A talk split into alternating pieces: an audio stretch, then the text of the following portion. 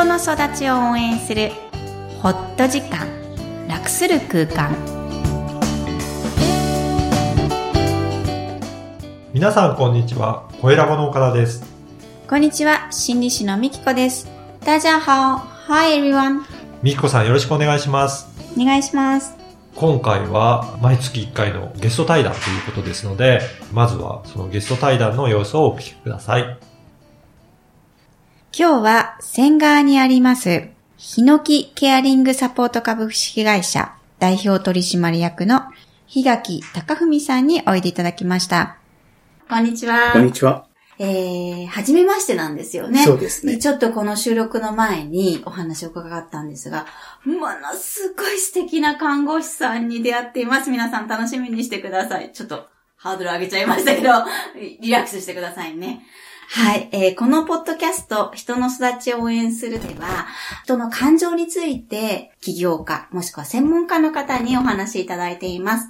では、まず、日垣さんの自己紹介、えー事業紹介、組織紹介、えーどこからでもお願いします。はい。えーはじめまして。うちのですね、当社の事業紹介なんですけれども、はい在宅療養支援と言われるですね、地域の訪問看護事業ということで、看護師さんが集まってできた会社です。看護師さんが地域の訪問をするんですね。そうですねあーはい。訪問看護事業なんですけれども、はい。2016年に1月にできた会社で、まだ新しい会社ではあるんですけれども、はい。えーたくさんの、えー方から利用相談をいただきまして、うん。現在活動している会社です。はい。どんな風な看護、あの、訪問看護を結構知らない方もいらっしゃると思うんですが、えーどんなことを訪問看護と言うんですか？まず、あの、必ずですね、訪問するのは看護師なんですね。なので皆さん、あの、訪問介護とですね、訪問看護なかなかわからないよというご相談、ご質問結構あるんですけれども。はい。必ずあの、お伺いするのは訪問看護師になります。はい。なので、病院の先生からですね、訪問看護の指示書というのをいただいて、うんうんご自宅にお伺いをして、看護を提供するという仕事になりますので、うん看護師なので医療の処置、医療処置ができるっていうところうんが訪問介護とは違う。なるほど。あの医療処置ができるってことなんですね。そうですね。じゃあ、まあ、訪問する先のお客様はどんな方々なんですか？そうですね。あの、当社はですね、あの、本当に高齢者の方もちろん、認知症の方もたくさん増えてまして、はい。あの、身体の看護のご利用相談もあるんですけれども、障害者の方のですね、あの、訪問看護もご利用相談が多くて、うん。身体、そして、あの、障害者の方、精神的なですね、あの、問題を抱えていらっしゃる利用者さん、そして神経難病の方のご利用相談も多く。ご利用相談いただいてう、んサービスを提供させていただいているところです。じゃあ、かなり幅広いんですね。身体もできて、精神もできて、その、看護。看護。じゃあ、この両方ができるっていう強みを持っていらっしゃるっていうこそうとなんですね。です。ね。はい。はい。えー、こんな、えっ、と、地域に密着した訪問看護をしていらっしゃる伊垣さんなんですが、普段のお仕事から、実は人間の感情とどう関わっているか、またどう捉えているかをお聞きしてるんですね。伊垣さんの場合、えーこの訪問看護と感情について、どういうふうに捉えていらっしゃいますか？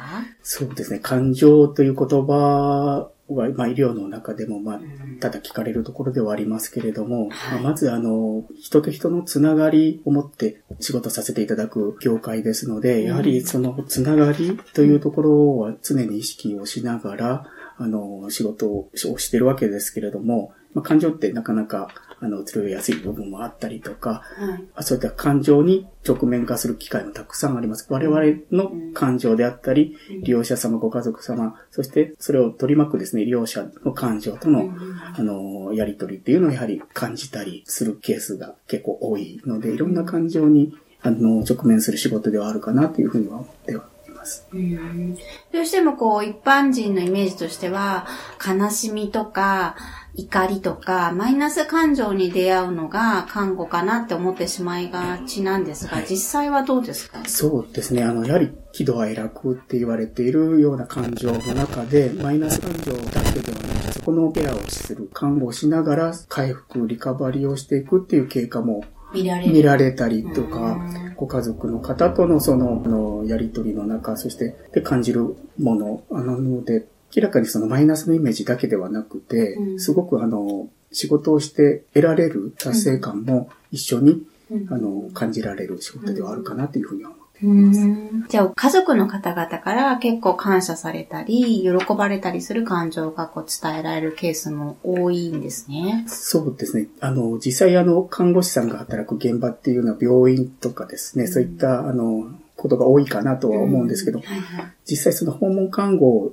を通して地域で生活の空間、その利用者様のご自宅にお伺いをして仕事をするということになるわけですけれども、その生活を共有する、うんうん。生活を一緒に考えるっていうところも、はい。あの、そういった喜怒哀楽の部分を感じられる現場である感じはしますね。本当ですよね。もう本当に生活の中に入っていくんですから、もうそのままを感じ取ってしまうし、逆に感じ取らないと、おそらくお仕事にならないんだろうなっていうのはすごい想像できます。はい。すごい大変なお仕事ですが、では、えー最後になりますが、木垣さんにとって感情とは何でしょうか？そうですね。私にとっての感情はやはり、あの、思い、うん。そうですね。想念であったり思い、まあ愛情に向かう思いを持って仕事を、生活をしているというところだと思います。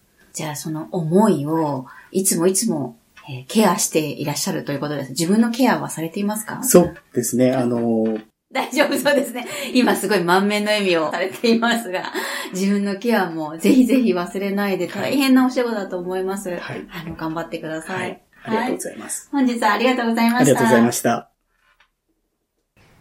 いかがだったでしょうか？はい。えー、看護師さんと聞かれて、皆さん女性を思い浮かべるんじゃないですか？はい、そうですね。はい看護師さん多いですもんね。ねえ。でも最近は男性の方もいらして、しかも自分の事業をなさっている日垣さんなんですが、本当に感動しました。うんおっしゃることは、こう、既存のあるもの、例えば医療とか、はい行政とか、でもそこをつなぐものが、えー足りなくて、もっと、えー生活っていうものに密着する支援をしたい。それにはどうしたらいいかってことを相当考えて、ご自身も勉強なさって、えーこの、えー訪問看護っていうのを作られたというお話を聞きました。はい。で、おっしゃるときに、こう、人と人のつながりっていうのをものすごい意識されて、もう思いっていうものを形にしたいっていうのがすごく強くって、あのね、実際にインタビューされると緊張なさって、そうですねはい。ペースが落ちちゃうんですけど、こう、ご自身は会った時からわーって自分のビジネスモデルをお話しなさる方で、すごいキラキラしてました。うん。あのー感じたのが、あの、ビジネスの方と看護の方って、なかなか両立されてる方っていらっしゃらないのかなと思うんですけど、お話をお伺いすると、両方、なんか、両立されてるようなお伺いできたんですけど、そうなんですよね。私も同じ質問しました。はいすると、日垣さんは、うんあの、最近はいらっしゃると。ううん、訪問看護ビジネスが、多くはなっているけども、はいまあ確かにそうイメージはありますよね、とうんおっしゃっていて、新しい分野だと思うんですよね。はい。はい。もっとこう、支援してくれる人がうん医療組織ではなく、はい。普通の会社の人たちも地域で探せば、はい。いっぱいあるよっていう現実があこれからたくさん増えるなっていう感じがしましたそうなんですね。はい5月31日に TCK オンライン講座を開催されるようですね。はい。えー TCK オンライン講座の説明です。5月31日、帰国子女の心理や、えーその帰国子女を育てている両親の、えー方々に聞いてもらいたい講座になっています。13時から15時、えー日本時間で、えー午後の1時から3時までオンライン講座を行う予定です。えーホームページがあります。